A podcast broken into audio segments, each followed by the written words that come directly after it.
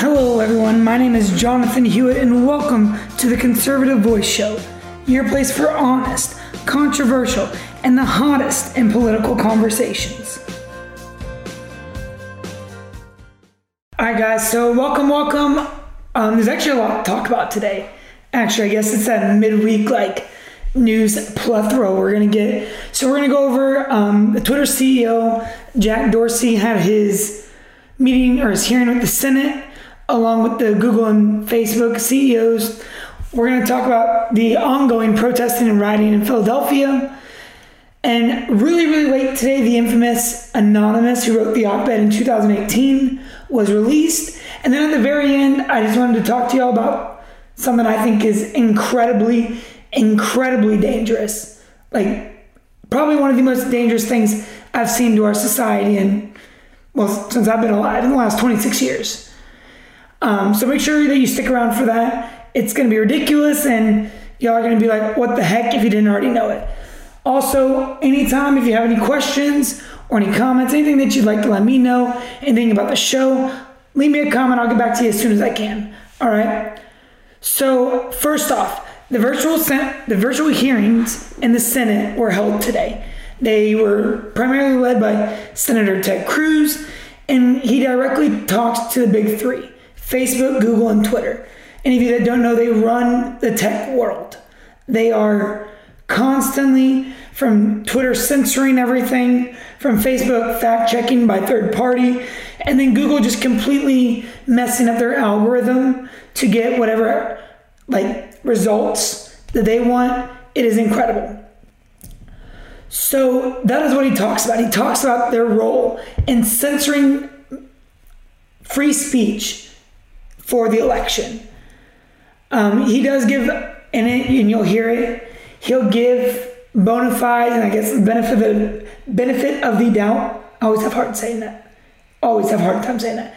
Benefit of the doubt. Yeah, the benefit of the doubt to Facebook, and that they are trying to use independent fact checkers to check facts. But let's be honest. Like, why do you need fact checkers? Why? Like, let us American people decide what we want to read, what we want to listen to, and let us decide the truth, not you. So, also, if you didn't know, YouTube is held by Google and is owned by Google. And I don't know about you, but all of my YouTube videos, from funny dogs and cows to watching other media outlets, whatever it may be, is just slammed with Democrat election material and continuous, continuous barragement of ads. So we'll start with Twitter. If you didn't know and you haven't been following it, and try to like bring all of you up to date. A few weeks ago, I think it's sometime actually last week, the New York Post dropped a bombshell report just before the debate that Hunter Biden and his father Joe Biden may be involved in some form of implicit foreign trade deal that compromises them to the communist nation of China. They put this out and Twitter suppressed it, completely suppressed their speech. They suspended the New York Post um, actual Twitter account, their main Twitter account, completely suspended it, and then would not allow anybody to share the URL. It was even saved in a .gov um, URL, and Twitter also suspended any sharing of that URL. So that's what got us here, and to this hearing is their constant suppression of political material that does not meet their agenda. So, in a report from Fox News, um, it reports the exchange comes as Republicans over the last several weeks have decided Twitter's actions to lock the New York Post Twitter account and censor links to the outlet's stories on Biden's son Hunter and his overseas business dealings. Dorsey said this was due to a policy regarding hacked materials because the stories were based on emails from Hunter Biden's purported laptop. Uh, the Steele dossier unsupported. Trump's taxes and all his account, like, like financial information, was leaked, and they blasted that all over Twitter. So don't come at me, Dorsey, with your beard and your freaking made up policy. Um, Mr. Cruz goes on to say, Mr. Dorsey, who the hell elected you and put you in charge of what the media are and allowed to report and what the American people are allowed to hear? And why do you persist in behaving as a Democratic super PAC, silencing views of the contrary of your political beliefs? And it's 100% true. And before you watch this, I need y'all to get ready because if y'all haven't seen Mr. Dorsey, he looks like every single biker that you've ever seen in your life, but that has lost 100 pounds. So, oh, and be ready for his nose ring. Here it is. Because of the three players before us, I think Twitter's conduct has by far been the most egregious. Mr. Dorsey, does Twitter have the ability to influence elections? No. You don't believe Twitter has any ability to influence elections? No, we are one part of a, a spectrum of communication channels that people have. So you're testifying to this committee right now that, that, that Twitter, when it silences people, when it censors people, when it blocks political speech, that has no impact on elections? People people have choice of other communication channels with which Not if, not if they don't hear information. If you don't think you have the power to influence elections, why do you block anything? Are you serious?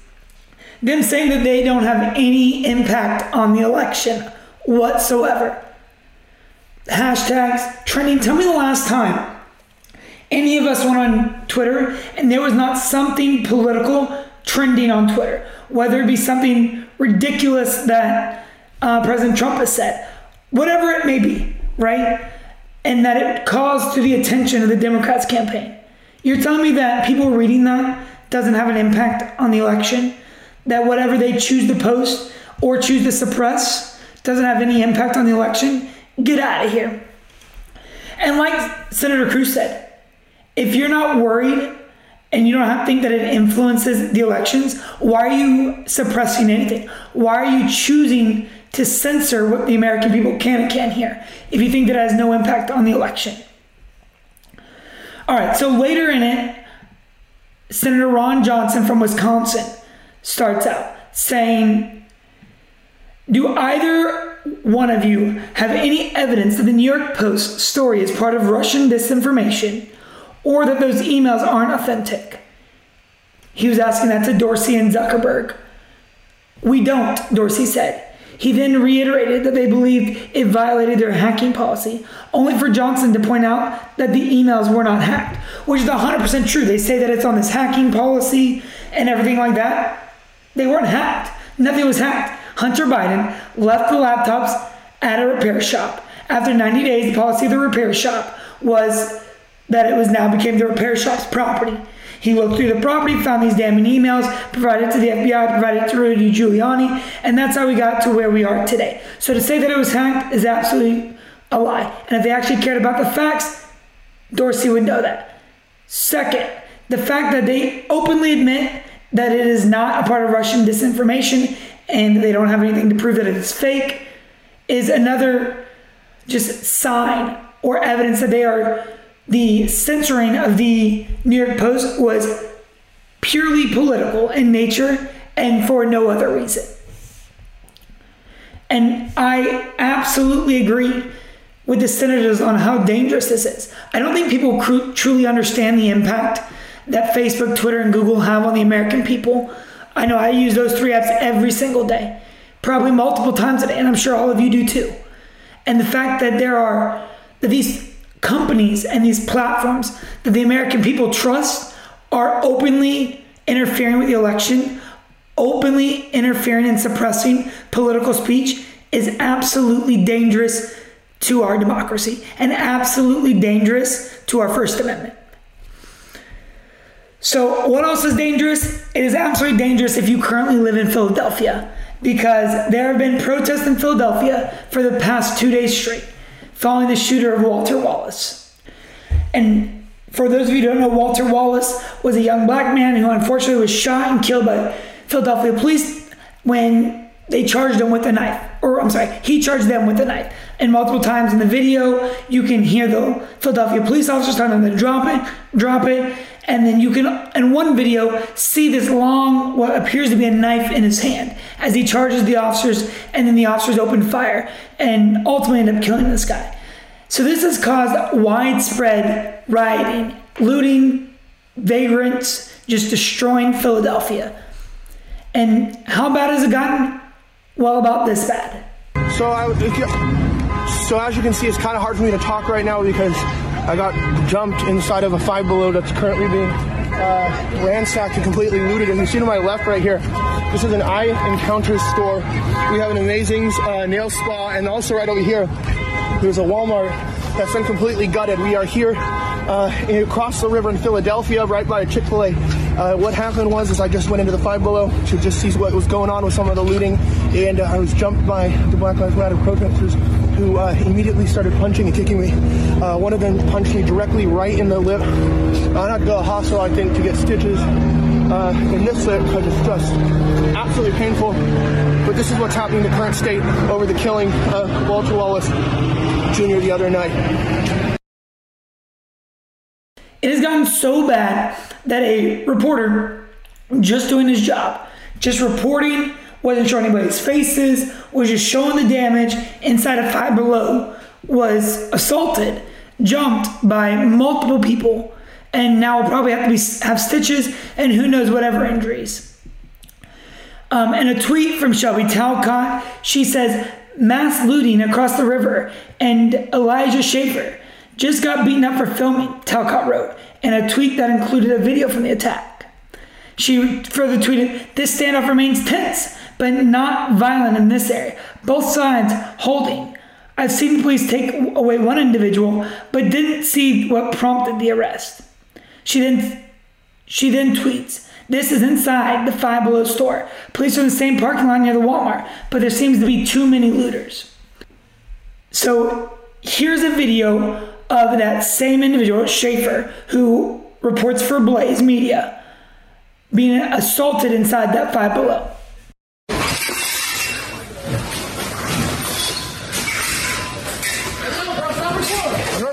I'm I'm, in the floor. The floor. And in her tweet, she posts something and calls something that is incredibly true. There's just way too many looters for police to safely do anything currently. At least not given their current orders or current gear that they're issued. They can't do anything. How are you going to stop hundreds, thousands of looters from looting the city without the backing of the government? And so it begs the question when are the Democrats who have allowed looting and rioting to happen across the nation going to take their cities back? When are they going to put their cities back under law and order? And to further, what is this all over? Like I said, that justified shooting where a man had a knife, was told time and time again to drop the knife, then charged officers with the knife, and they had to open fire, and sadly, it ended in his death. But the looting that has ensued and the rioting that has ensued is absolutely despicable. So the night before last, there were full scale riots in the street. A cop car was on fire. There was literally a cop car burning in the middle of the street. 30 cops were injured, one of which was, was ran over by a car. Here's what that looked like. Thing was dollar wrapped around his track. It looked like they tried to rip it to get it off. Um, the thing is coming back to Oh, security they system. coming. Oh, he hit a cop. Oh my God, he hit a cop. He hit a cop. Oh, I'm.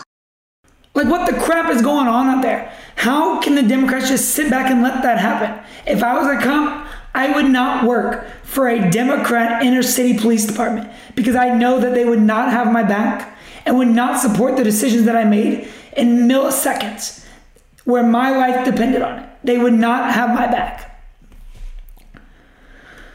So, in the same video where there is a cop car burning in the streets, they can hear, or you can hear, the witnesses saying that they're that the rioters and looters are now going to attack a fire truck and that they're going to mess up a fire truck because yes a fire truck is self-evident of systemic racism in america and must be destroyed here's that clip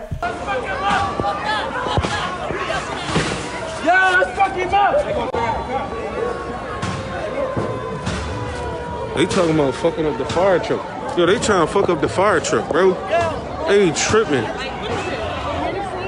I don't know what's going on. Hold, hold, hold. What the fuck is they breaking? Oh yeah, it's time to slide. Oh, they breaking in the build uh stores and shit. Oh, let me move my fucking wheel. Bro, what is that in the middle? This shit crazy, man. Oh shit, I knew So I don't know what it's going to take for Democrats to take back their city. I don't. But it needs to happen. It needs to happen fast. Businesses, hell, even the just regular citizens of, in this case, Philadelphia, are in danger and they need to be protected. And that's the government's job. And at the current time, they're absolutely failing them. All right. So I don't know if any of you all remember, or if you do, the famous op ed in 2018 that was published in the New York Times titled, I am part of the resistance inside the Trump administration. Well, the author of that was anonymous, and the New York Times would not release who their source was. Well, he him himself t- earlier this evening came out and let us all know who he is. Um, the author is none other than the widely outspoken former Department of Homeland Security official Miles Taylor.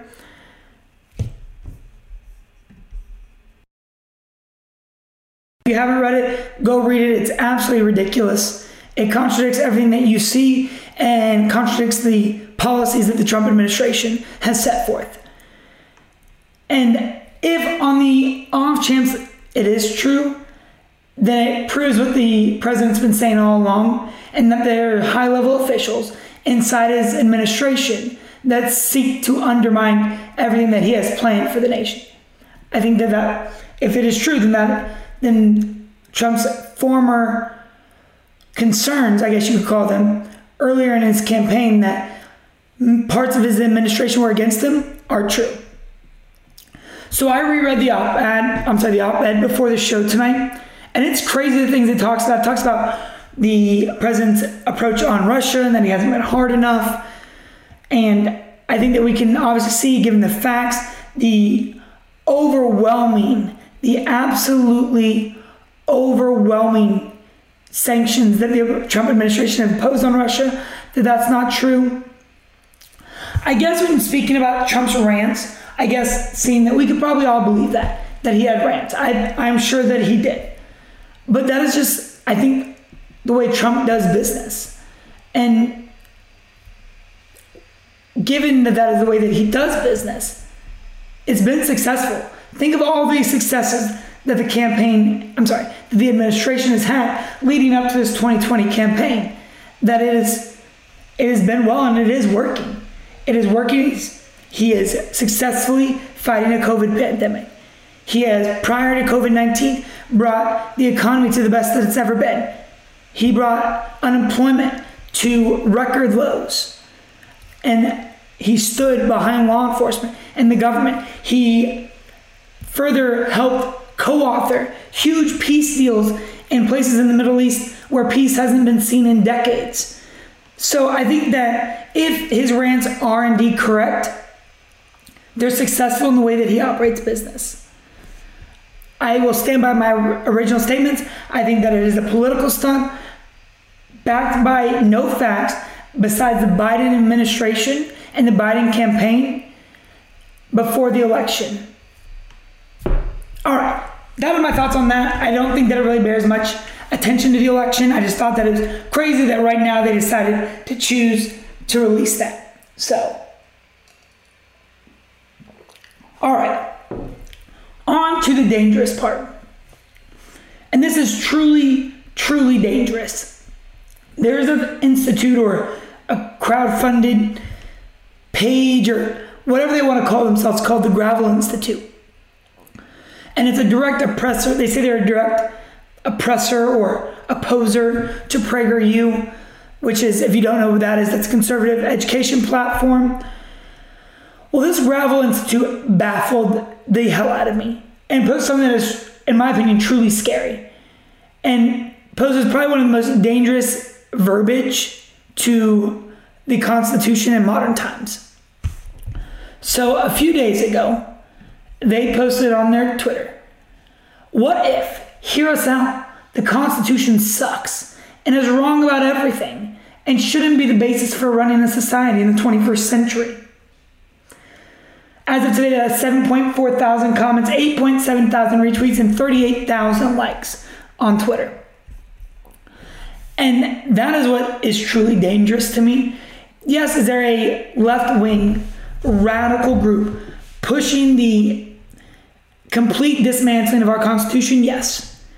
But it is backed by even farther left radicals that would call for things about calling for the segregation of blue and red states, saying that if we want the Constitution as red states, we can take it and blue states can go about their way. It calls for two different constitutions inside these comments, and that America should not be a constitutional republic, and the Constitution is actually the true danger to the American society. For, for those of us that have read Federalist, Federalist John Jay in Federalist 2 through 4 directly addresses how us as segregated states poses a threat to all of our sovereignty from foreign entities. If that wasn't enough. And so the fact that there is a mainstream left radical left media platform that wants to tear down the American institution and then is backed by another group of radical left followers that is now instituting that into college level students and young Americans, that is absolutely dangerous. The Constitution is probably one of the greatest documents ever written. And it comes with ways to amend it, to make it a, in quote, living document that can change with the times.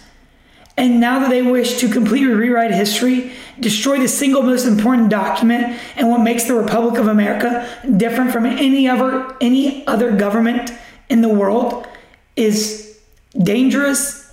It threatens our democracy, it threatens our republic, and it threatens everything that us Americans hold dear to us. And so I don't know where it's going to go. I don't know how far they're willing to take it, but it's there and that's what we have to worry about.